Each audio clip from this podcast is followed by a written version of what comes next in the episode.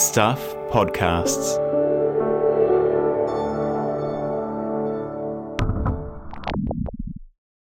This episode of The Commune contains strong language, sexual content, and references to suicide. Of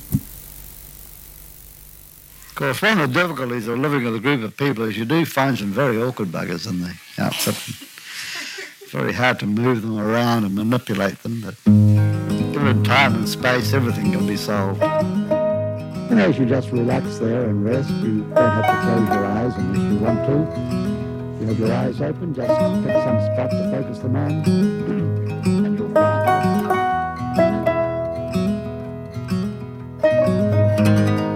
I'm Adam Dudding, and this is The Commune. Episode 2 Awkward Buggers. Yeah, so there's a line I wrote that Centrepoint has done for communities what the Hindenburg did for airships. Yeah, it's um, it might seem like I had some great vision of what was going on there, but um, it wasn't at all. This is Chris, Chris Gaskell. I've been a working journalist most of my life. I currently and back in the early 80s, Chris Gaskell was editor of a newspaper on Auckland's North Shore, editor of the um, Rodney and Waitemata Times. whose circulation area included Albany and Centrepoint. His was a community paper, free to your letterbox, full of lucrative classified ads, Page after page after page of classified advertising. as well as local human interest stories, So there was a, a local oarsman who went to the Olympics and that sort of thing. And occasionally some local politics. Helensville Maternity Hospital was a big local issue at that stage, and the matron there was nice and stroppy, and she had plenty to say. So So, compared to those kind of stories, the whole Centrepoint thing was just a gift. I mean, there'd been you know hippie communes before that, but they were tucked away at the back of Coromandel or James K. Baxter down on the Whanganui River. That's the famous poet who set up a community in a place in the lower North Island called Jerusalem in the late 60s. This was Albany. This was right on our doorstep there. And, you know, we'd heard the stories around the sex and drugs. It just had everything, really, you know. And, and obviously, that, that salacious angle was always going to sell, even sells a free paper. It wasn't like Centrepoint was even particularly secretive. I mean, they had open days.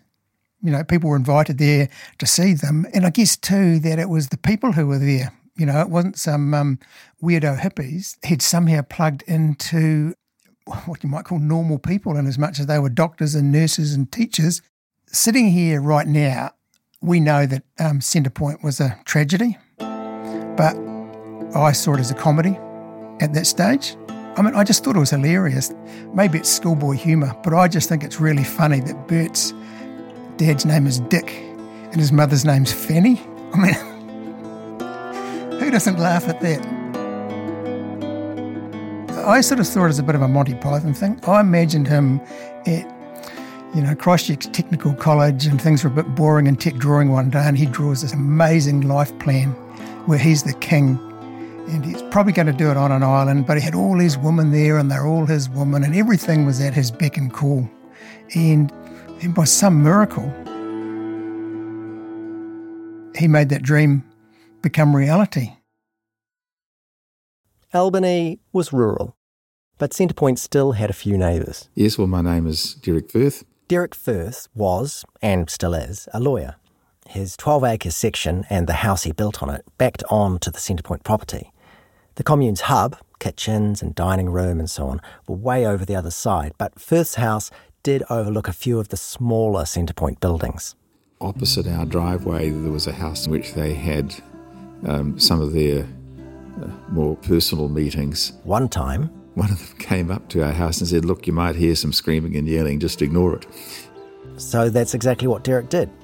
The lifestyle of his neighbours was It was just a non issue. We just knew that they were perhaps a little bit unusual, but it was of no consequence to us at all. They had a, a very hippie lifestyle. The things that were talked about were the fact that they got up and just took whatever clothing was available. So they often looked like boiled lollies when they were walking around. so, and that there was an awful lot of emphasis on sex, but that wasn't an issue. They were just unusual. ask around, and it seems that this kind of bemused tolerance was pretty commonplace in the early days. And some people were actively enthusiastic about what a community like this could mean for the area. Close your eyes and imagine the Albany Basin. On the floor of the Albany Basin were, strawberry fields, orchards, grazing for paddocks, a pony club, a few sheep. It was very rural, and the basin was surrounded by an escarpment of fabulous native forest, some exotics. Now, it was there in the Albany escarpment that Centrepoint was located. Wyn Hoadley was a local councillor at the time and later mayor. There were those of us on the council who were very keen to preserve that escarpment because the Albany Basin was earmarked for development in the future. So just remember the mindset of that time. Here was an entity called Centrepoint who were run by a trust, who had members who were doing a, whole lot of creative things, fitting into the bush, not chopping down the bush, but enhancing the area. So they totally fit the bill as far as I was concerned. I thought they were actually quite great, just between you and me at the time.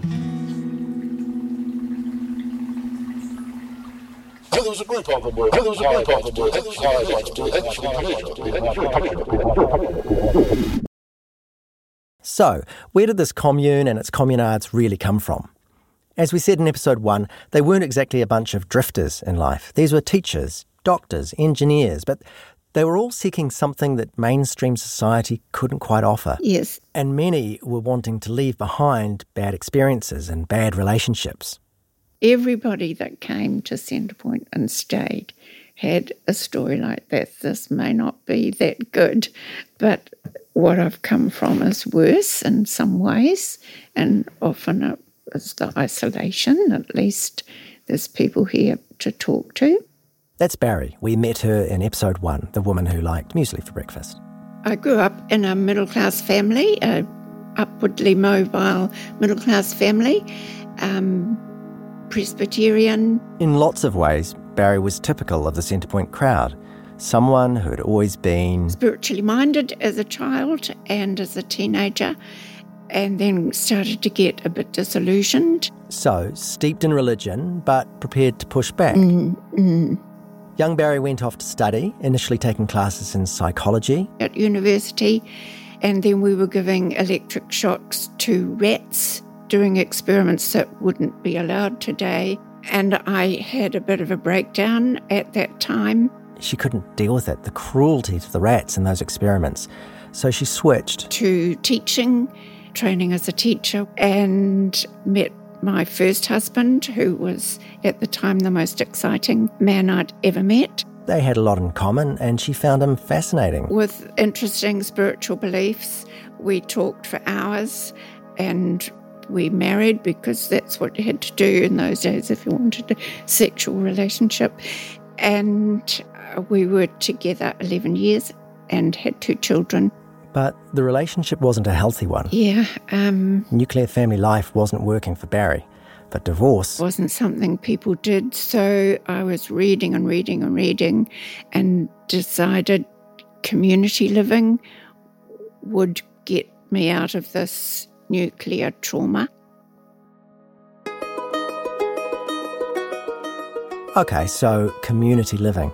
What Barry had picked up on was a movement that was gaining popularity in the 70s communal life where a group of families and individuals pool their money and find somewhere to all live together. Yes, yes, yes. Barry and her then husband joined up with another couple. We bought a block of land and another group joined us who'd been running a preschool and we formed a community, which is still going. And we centred it around a school and it was very exciting. Like she says, that community called Timatanga in West Auckland is still going today. Yes. But Barry's relationship with her husband, the switch to communal living wasn't enough to rescue that. The shouting didn't stop. They separated, and Barry ended up leaving the community.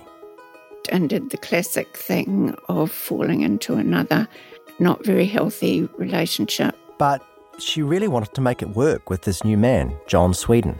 He was a very creative man and had recognition in New Zealand at that time as a really good uh, ceramic artist. This new relationship was a struggle. They wanted advice, but Um, there wasn't really much like couples therapy available back in the 70s. Marriage counselling was tended to be, you know, Christian women. um, and it didn't fit with the 70s revolution. what could she do to save this relationship and to save herself? Then, bingo. John started going to a place that was doing group therapy in central Auckland, the Shoreline Trust. They operated out of a big house. um, sort of under the motorway in Newmarket, Gillies Avenue. The Gillies Avenue house became something of a mecca for group therapy in Auckland. And there were, it seemed, some really skilled people there, including Bill and Annie, that couple we mentioned last episode that Barry had come to really like, the couple who'd previously lived in a community up north. Bill, the psychiatrist, Annie, the counsellor. And there was someone else at Gillies Avenue too. John took me over to the Shoreline group to meet Bert. You must meet Bert. And so that was my first meeting with Bert. Yeah, Bert. That Bert. Bert Potter. He already had a big reputation as some kind of therapy wizard. So, Barry's first impressions?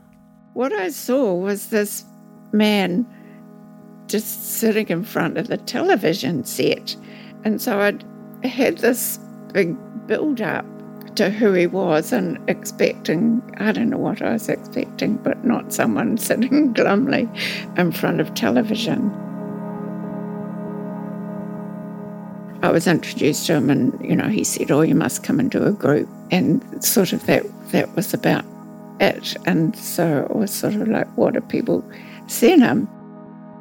What she didn't know at the time was that Bert was going through a breakup himself. He was a bit down in the dumps.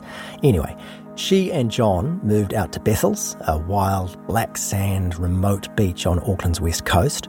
John set up a pottery for his famous ceramic work, and they kept going to the shoreline therapy sessions. Plenty of others were turning up at Shoreline too, including another guy we met in the first episode who we're calling Robert. Actually, it was Robert's wife who discovered the place. My partner had first got interested in Shoreline Human Awareness Trust because she was suffering postnatal depression. And the alternative wasn't very kind. And so, after the doctor checked things out, we decided that she would go to Auckland and partake of one of these seven day workshops and see what happened. And in fact, it seemed to help her a hell of a lot. So much so as she did another one or two groups, I thought I'd go and have a look at this outfit too because I well needed a holiday and a week of sitting around might be a lot better than slaving my guts out again. Not that it sounded like much of a holiday. How would you feel at the end of a seven day session? Through the seven days, you could I'd feel quite exhausted sometimes, absolutely, totally, physically shagged. But knowing that the Friday was coming up and you were finishing up, I'd feel rather contented with where I'd been and what I'd achieved. It's kind of hard to explain how out there and, in a way, revolutionary the encounter groups were at the Gillies Ave house in those days. It was drawn from the practices and philosophies of the Esalen Institute, the place Bert had visited in California. And in fact, they maintained some connections with that international therapeutic scene. An elderly lady had come over from America. I think her surname might have been Reichek or something like that. But anyway, Near enough, the name was Reich. Barry told us about that visit too. William Reich's daughter came to visit. Now, this is significant because Wilhelm Reich is a big name in psychotherapy. And here was his daughter out at Gillies Ave in Auckland, New Zealand, working with Bert Potter and the other therapists. and she did quite a bit of training of people in the group and body streaming and that kind of thing, and body tapping to release tension. All right, I think we should stop and explain this bit, partly because Reichian therapy was quite a big deal during Centrepoint's foundation, but also because it's just such a wild story. Wilhelm Reich was born in 1897 in Austria. He was a psychoanalyst, kind of following in the footsteps of Sigmund Freud. But if you thought Freud could get a bit weird about sex, Reich was in another league. In his 20s, he came up with the idea of something called orgastic potency. It was all to do with the fact that emotions were contained in your muscles, and that the way to keep emotions in good shape was, well, orgasms. Even at the time, a lot of people thought this was pretty dubious. In 1939, Reich moved to the US. Then, he announced he'd discovered a cosmic energy force called orgone radiation. He said the reason the sky was blue was because of all the orgone radiation up there, and he reckoned this stuff was so powerful it could cure cancer. And the best way to get the benefits of this orgone energy? Well, Wilhelm Reich said you needed to sit in a specially made device of his own invention, which he called an orgone accumulator. I've gone online and found a picture of an actual orgone accumulator, and it's kind of like a wardrobe a tall box, door at the front, a regular chair inside. It's lined with a layer of metal, and yeah, you're meant to sit in there naked for a while, and the orgone radiation, which to be clear doesn't actually exist, kind of bounces around inside the box, making you healthy. In the end, these bizarre wooden boxes were the end of Wilhelm Reich. American officials ordered him to stop selling them as a health treatment, but he wouldn't. So he ended up in prison and died there of a heart attack in 1957, aged 60. But alongside this utterly bonkers stuff, Reich also came up with some practices that remained pretty popular on the fringes of psychotherapy, even after he died.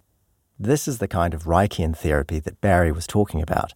It's physical and hands on, there's touching and massage and movement and breathing.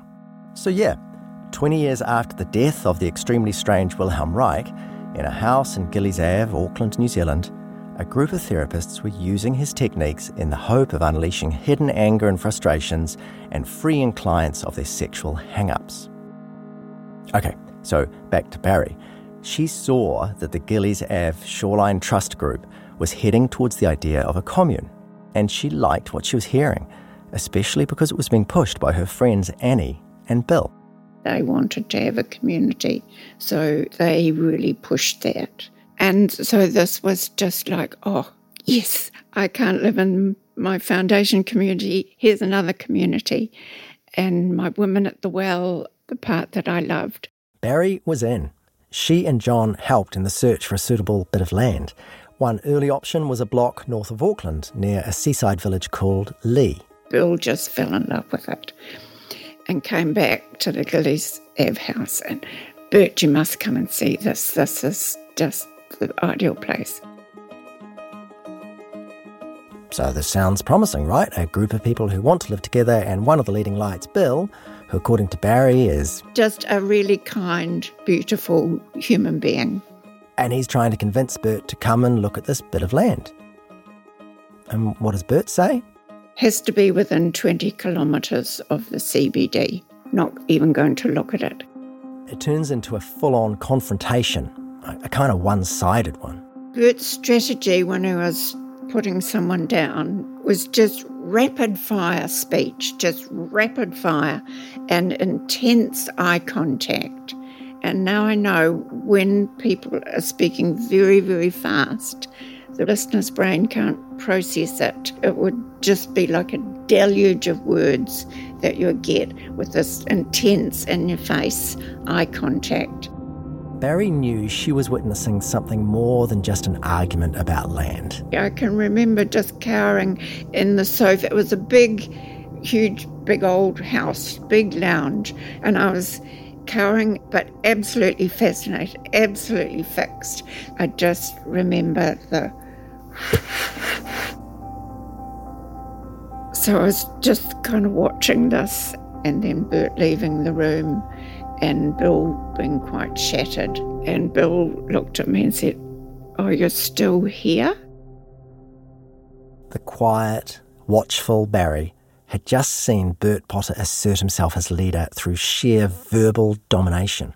It was a critical incident, it was. Bill surrendered. Bert got his way. The search for land was kept to within a 20 kilometre radius of central Auckland. Bert didn't want to be stuck out in the middle of nowhere away from potential therapy clients. By late 1977, they'd found a suitable spot, a 30 acre plot in the Albany Basin on Mills Lane, just off Oteha Valley Road. There was a small farmhouse and a shed on site, but not much else. But it was perfect. They pulled together the money for a deposit, formed a trust, applied for a mortgage, and bought the place. There's only one other question what would they call themselves? There were a few suggestions, and then Annie came up with something Centrepoint. Not everyone liked it at first, but it was the least unpopular option, and it kind of stuck. But if we can move a long mm. way out, then other people can look and say, okay, if it's so far out there, at least it's safe for me to move that far. Kia ora koutou, it's Eugene Bingham here, producer of The Commune. You'll have gotten used to the voice of this guy. Kia ora. Yeah, him. Adam Dudding. Eugene and I have been making the commune for about 18 months. And if you've stuck around for the credits, you know there are so many other people involved too. So, yeah, it takes a bunch of time and money to make these things. If you want to help Stuff make podcasts and other long form journalism like this, we'd love your support. Through the Stuff Supporter Program, you can contribute any amount you choose and you can do it once or monthly or annually. Go to stuff.co.nz forward slash support. At 10 a.m. on a January morning in 1978, Ulrich, a Swiss born chemical engineer, arrived at Mills Lane a small access road off Oteha Valley Road, Albany. He crossed the bridge and headed up the hill to the farmhouse on the 30 acre site that was about to become the Centrepoint commune. He was part of the advance wave of pioneers, a smaller group who came a month ahead of the others to get a few things ready. Ulrich talked about this moment in the book Inside Centrepoint. That book was an upbeat account of the community written by a Centrepoint member called Len Oakes and published in the mid 1980s. Len had a degree in psychology and was a researcher and writer. In the book, Ulrich remembers approaching the empty farmhouse. The door of the little house was open, and everything was quiet, just like Nevil Shute's on the beach. I thought, this is my new life. Soon, others turned up and they got to work. Well, there was a lot of building to be done. Robert again. And there was a lot of drains to be dug. There was all those basic things of water and sewage. There was the issue of where to sleep. Barry explains. Some people brought caravans, so there were quite a few caravans and tents because it was summer. And then there's a beautiful clearing that was called the Glade with bush all around it.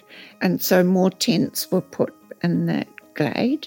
The old farmhouse was hoisted up and a whole new floor was built below with huge communal kitchen and dining and living areas. Later, there were larger longhouses, basically big dormitories for multiple families. But Barry says that wasn't what she'd expected. When the pioneers were hatching plans back at Gillies Ave. So we envisaged a little village with family homes dotted around, but it just didn't work out that way.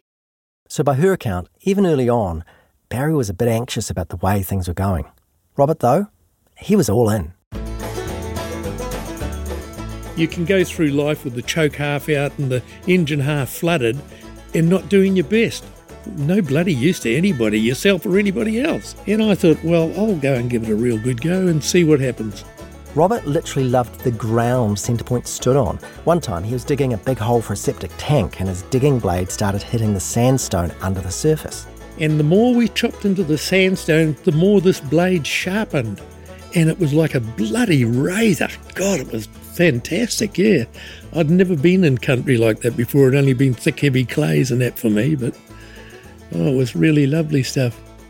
Hard work for the body, therapy sessions for the soul, a wife by his side, but also the possibilities of sex with other women. For Robert, there was much to love about this fledgling community they'd created.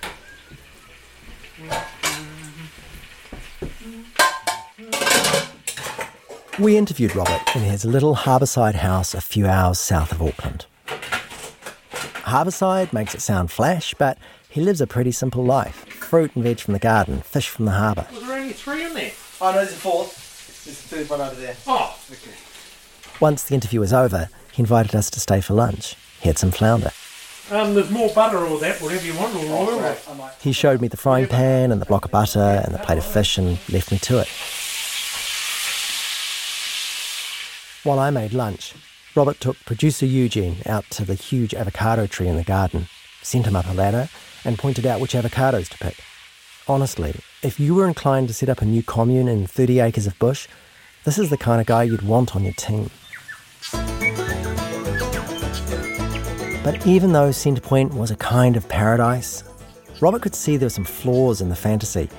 Some community members were basically bone idle. I used to get a little bit pissed off. Quite a few people had just sort of lounged around when they could, which was a fair bit of the time, some of them, and try and look lovely, you know. And I'd be working my ass off fixing something trying to keep something going. Also, though you wouldn't exactly call Bert Potter idle, he could be unhelpful in a different kind of way. He'd always said to us in general conversation that one of his fantasies in life was to go to Alaska and be a logger, you know, and cut down huge trees and all this shit. And whether it was just the tight pants he wanted to wear or what, I don't know. But Anyway, one Sunday afternoon, Bert decides he's going to cut down this big pine tree. I never knew a thing about it. Robert's in the lounge, Reading a, a paper or smooching up to somebody on a Sunday afternoon, and one of the guys comes in and says to me, Oh, Bert wants you to come up. He's been cutting down a pine tree and it's jammed on the saw. He wants you to come up and sort it out, please.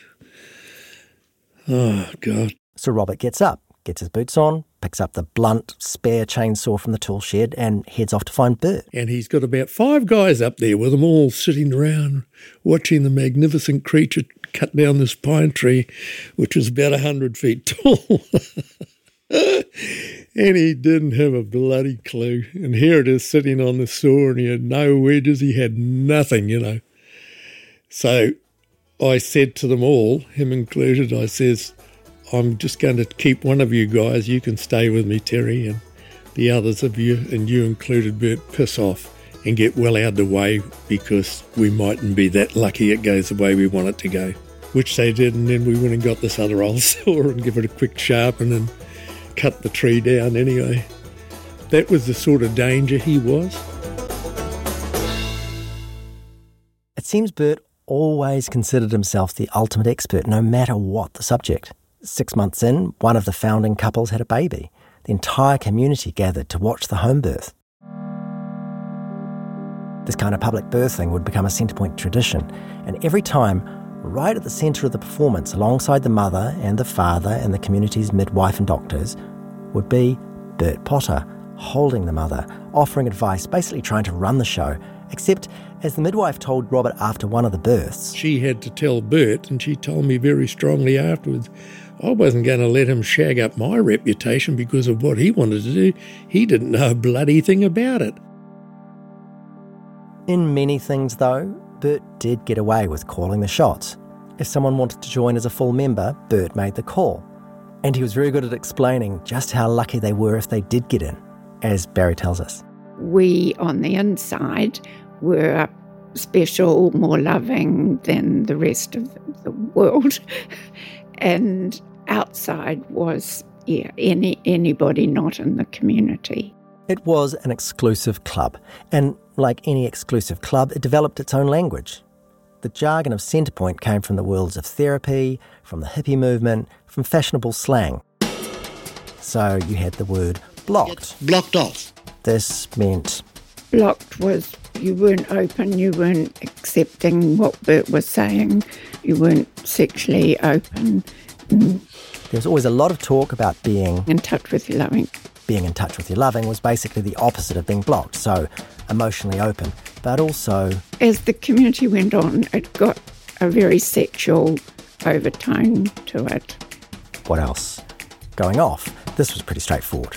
Going off was finding finding someone and disappearing somewhere into the community, a, a bed somewhere. So that was casual sex. It wouldn't be with your partner. Mm. And the jargon goes on. There's tasks, basically. That's where Bert gives you some little job or challenge. There's clearing, blowing off, pushing buttons, old com, good com, hierarchy, and a really important thing called feedback. We'll get to some of those later. All you need to know for now, though, is that after some tough months early on, financial worries, building permit hassles, friction over which members were pulling their weight, there did come a time when the community felt like it was actually working. New people kept on asking to move in, and Bert said yes to a lot of them, and the population ballooned from a couple of dozen to 40 to 60 and then more. And this explosive growth would eventually become a big deal. Communal living meant a lot of the domestic drudgery was shared around really efficiently. My old schoolmate Angie remembers how meals are just served, you don't have to help prepare, there's a kitchen staff, you just get in the line and get your meal and sit down. It was like being in, on a holiday camp. And there was always fun stuff going on, especially for the kids. Sometimes we had sort of dances or do's in the evening, and everyone would dress up and, um, you know, play music and dance. It was just a really um, enjoyable community atmosphere. There was nothing um, pretentious about it. This is a woman we'll call Evelyn, who first arrived when she was about eight and would come and go over the next 12 years. There was a huge toaster that could fit about eight pieces of toast in it, and um, yeah, there was always someone around to talk to or um, always something happening. It's probably my fondest memory. Sometimes things were a bit more adventurous. Renee, that's Angie's younger sister, remembers that Ulrich, the chemical engineer, had a small paper making operation, including this vast metal vat which was used to mix pulp.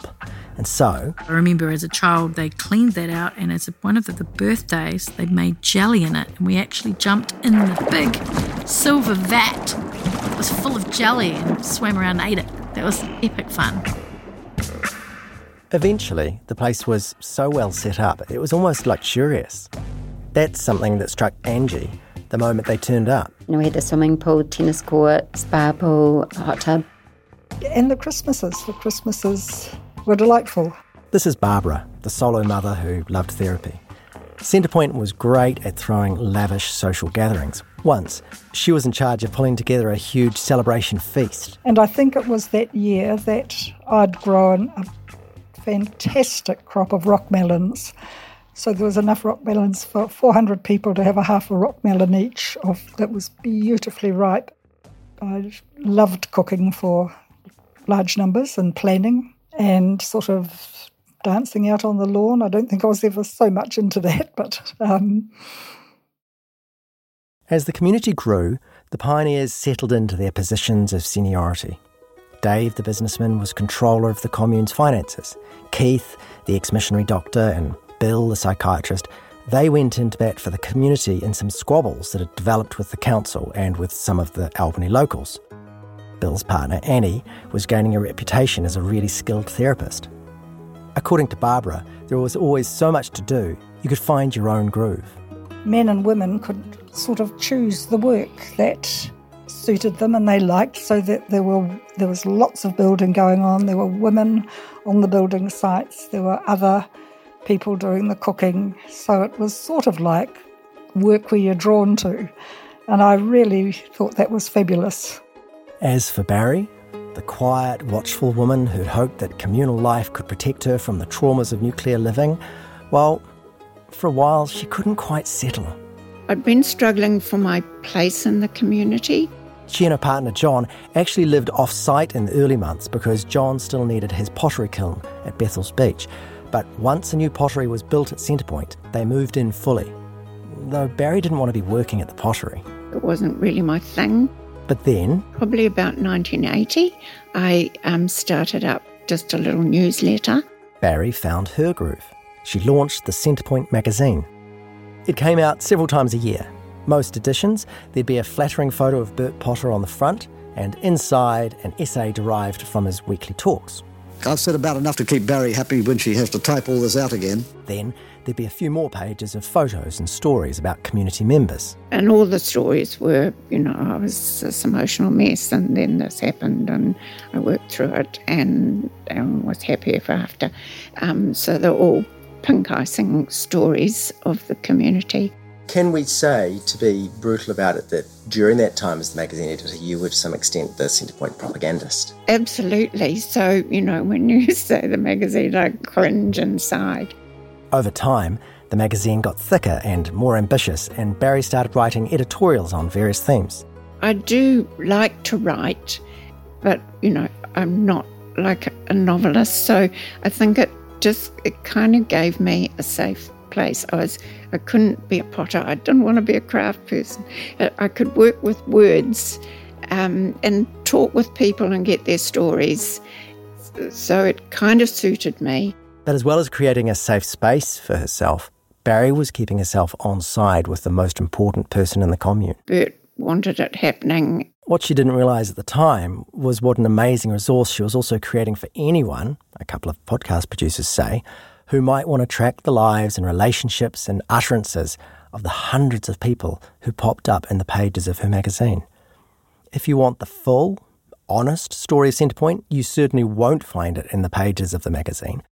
But it's astonishing how much this commune Pravda actually reveals about the people and the attitudes, the soap operas and sagas of Centrepoint. All the men on one side of the road talking, all the women on the other side of the road talking. Very typical New Zealand party. As Centrepoint bustled and grew and developed its own language and social structure, more people on the outside started to take notice, not quite sure what to make of it. There was a fair bit of publicity about them, and of course, living on the shore, you know, we did our fruit and vegetable shopping in the Albany Basin, so it was one of the big topics of conversation. That's Ray Van Beynen. Ray Van Beynen. He retired from the police a few years ago. A bit more time to spend cycling and swimming and fishing and, yeah, enjoying life. And talk to documentaries about old cases. That's right. But in Centrepoint's early days, like he says, he was living on the North Shore, buying his fruit and vegetables in the Albany Basin and kind of curious about Centrepoint. There was a lot of media commentary around the Centrepoint community and what they were trying to achieve. Did you have a view particularly? No, I was open minded about it. I thought that some of the ideas that they were pushing made sense. Uh, I was always not suspicious, but you know, a bit of a jaundiced view on how a community like that could survive and thrive. But you know, it certainly had potential around. It had the land. It was probably self-sufficient. Um, but of course, there was always that underbelly of the free sex. Ah, yes, the sex. We keep talking about the reputation for sexual freedom, so we should probably explain it in a bit more detail. Adults who joined Centrepoint were encouraged to think of themselves as being in an open relationship. But it wasn't compulsory, so some people were monogamous. Some men even reversed their vasectomies and women had their tubes untied. Quite a few couples committed to marriage, including Bert. I asked Barry about that. Why would you want marriages amid this maelstrom of relationships? That was his way of viewing it, that he had a primary partner and an open relationship so it could go off sexually, but this was the primary partner to come back to every night, sort through any difficulties, get clear. Um, so there were no resentments. So that was how he viewed it. The Centrepoint view was that the outside world was uptight about sex, not in touch with its loving, as Bert would put it. At Centrepoint, it was quite okay to ask anyone you wanted to go to bed with you. It could make the rhythm of the day kind of mixed up. Lunch breaks were often very long as people paired off, going off, as they called it, and disappeared for a while. And then at dinner time, when the community came together to eat and couples would maybe see each other for the first time since breakfast, it could make for difficult conversations. So you'd be standing there waiting to get your meal and your partner arrive and go, I went off with so and so in the after in the afternoon and, and your stomach would be lurching and you it, it just was really so you, you're really just wanting to be queuing for your pumpkin, your roast pumpkin. Yes. And you And have and you have time to deal got with this, yes. this pretty heavy psychodrama. Yes. And then you'd be sitting with your partner and with all these eyes on you, trying to eat your meal. Was there any uh, suggestion that one should not be jealous, or was jealousy Oh, okay? oh yes. Oh yes. You're holding on, Barry. You you just can't let go. You yes, it was spiritual to just let your partner go. There were threesomes and partner swapping, and during the week long therapy encounters, it was standard to have sex with other people on the course. Again, mostly during the lunch break. It was during one of these seven day courses that Barry had sex with Bert. It's kind of awkward, but we had to ask, right? What was it like sleeping with Bert? Was he truly the sex god he portrayed himself as? True in that really um, physical way, but there was no connection like you would expect. You know, let's go and sit together, let's stay together, um, let's be, to, you know, normally it leads into a relationship. Right, that's over, you're done, um, gone. And yeah, re- it's really hard to explain. I don't know if he would even remember it. I, I don't know. I really don't know what was going on with him, but it wasn't like a normal, we've had a profound sexual experience, we're bonded, we're connected. There'd be nothing like that about it. It would just be a disconnect then.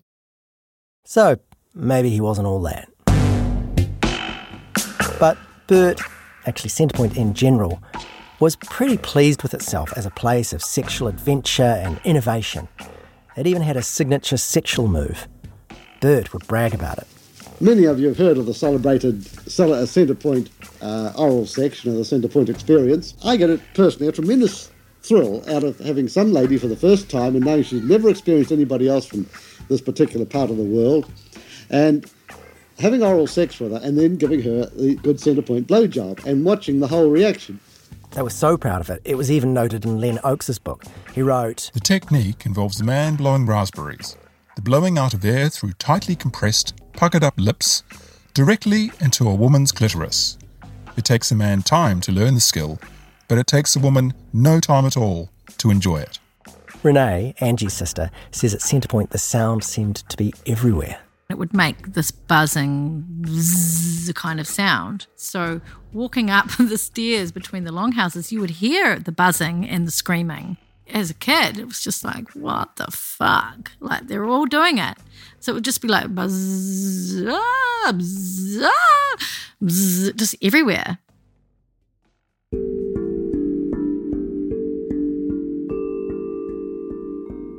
So, the free love, the frank conversations about sex, the nudity, all the stuff didn't go unnoticed in early 80s New Zealand.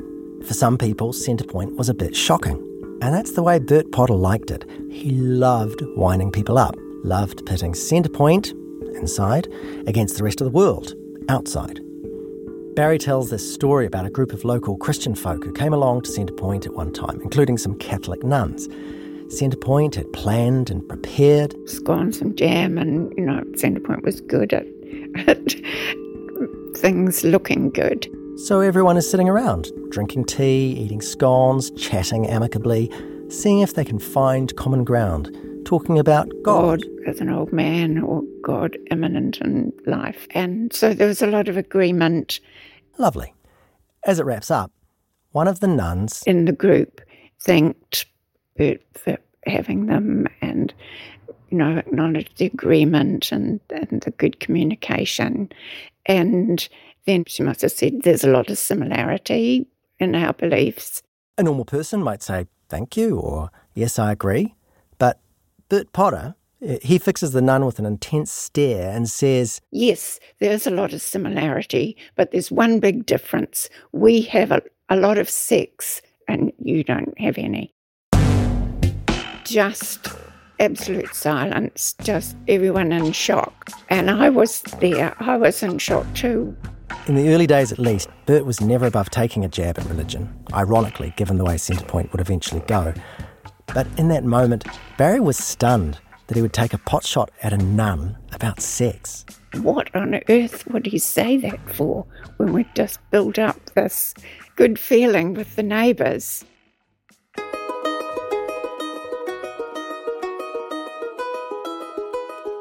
So, yeah, Bert loved to stir things up, to get in people's faces, to draw attention.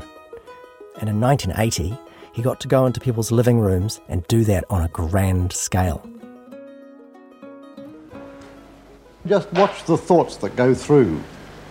Don't stop them, don't hold on to them, just watch the thoughts going through your mind. The state broadcaster screened a documentary called A Spiritual Growth Community. It took viewers right inside the commune featured shots of a naked couple running around on the lawn, gleefully chasing each other.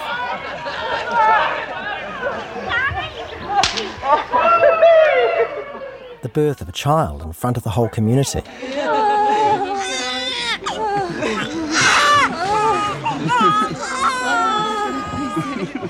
Director Geoff Steven took people inside the therapy rooms for what were the most intense parts of the documentary.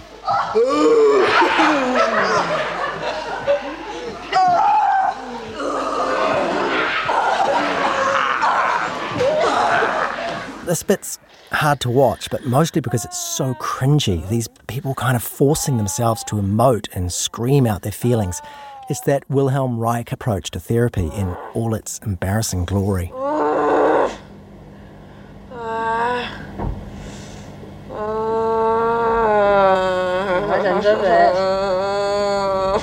Right down. Deeper down. Deeper down. Right down. Okay. Suddenly, all of mainstream New Zealand got a glimpse inside the commune, a place with very different ideas about personal privacy, At Centrepoint, this does not mean total sexual commitment. Free expression of sexuality is a basic principle. a place where adults were comfortable about having sex in front of their children. And it created a stir. The country reacted, almost like Centrepoint was a foreign body and there was a sort of immune response starting to kick in. One of the aims of the encounter is to bring the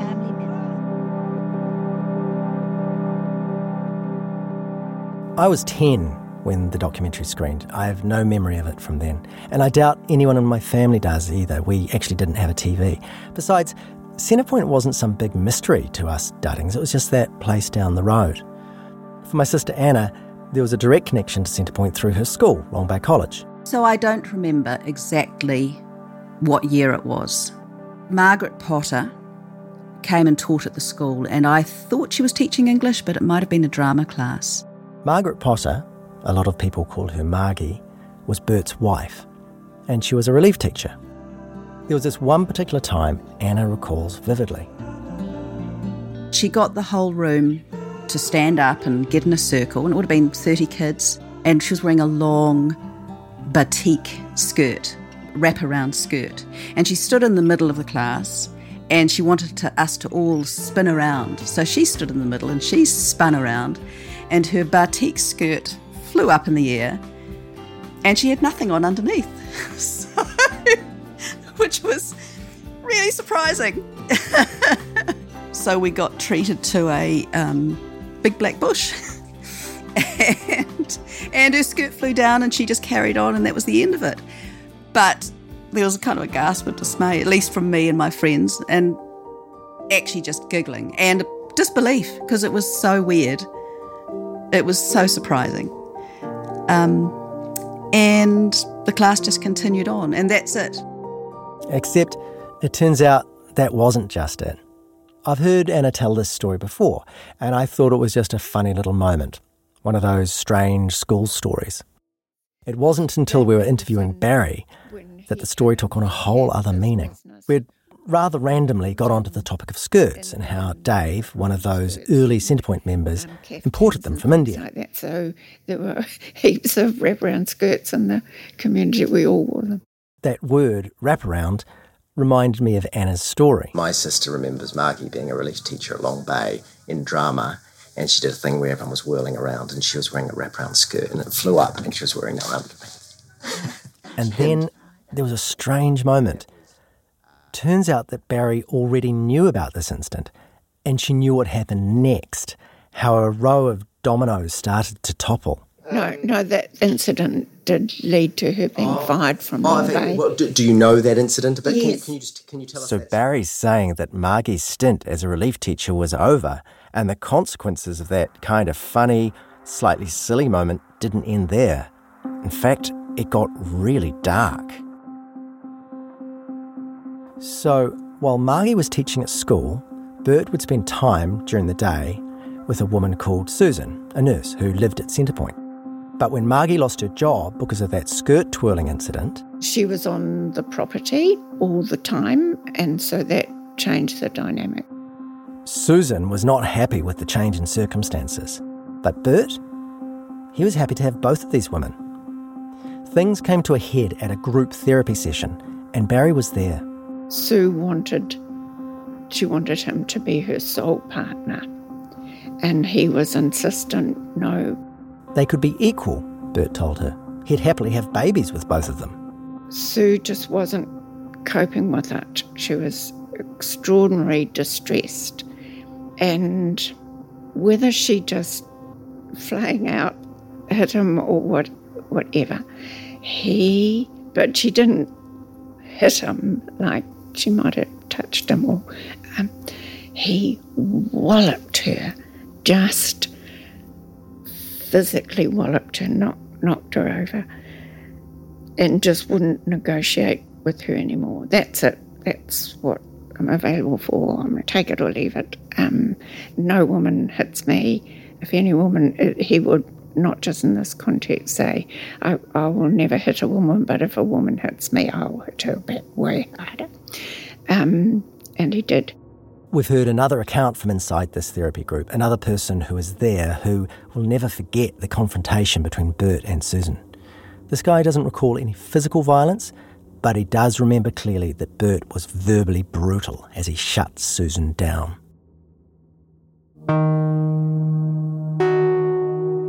Days later, on a damp Sunday morning, a neighbour is walking along the fence line of his boundary with Centrepoint.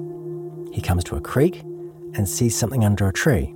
It's a woman. She's wearing a wraparound skirt and has bare feet. He gets a fright and asks if she's all right. She doesn't answer. He moves closer and notices her skin is blotchy and blue. Her eyes are wide open. He races to Centrepoint to tell them and to ask for the doctor, Keith, to come. A group gathers around him. They seem to have already guessed who it is. Someone says they wish they hadn't been so nasty to her. Others say she'd been arguing with Bert. Someone says she's finally done it. It's Susan. She's dead. She's taken her own life. One of her friends at the hospital says Susan was distressed about the recent documentary on TV and that people had the wrong idea about the place. She was also upset about the status of her relationship. Bert, though, insists he's done nothing wrong. In fact, in Barry's telling, Bert goes on the offensive. You know, he gathered all the community together. Sue had done this hostile act to the community. She'd threatened the community. He could understand our anger for Sue.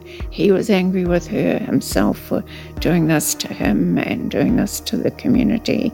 And we all had these huge cushions in those days. Everyone was to take a cushion, get their anger out about Sue.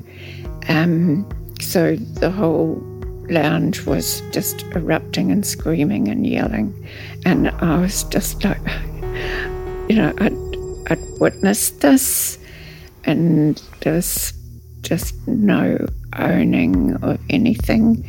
I just, there were big poles in the lounge. I just got myself to the real edge of the community behind a pole where he couldn't see me. And yeah, and you sort of look back and go, why didn't I leave at that point?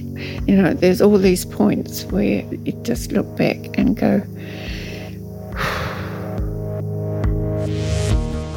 Under New Zealand law, suspected suicides are always looked at by the coroner with the assistance of the police. So, not long afterwards, a North Shore detective called Dean Thomas drives across the bridge at Mills Lane. And he asks to speak to the guru of Centrepoint, Herbert Thomas Potter.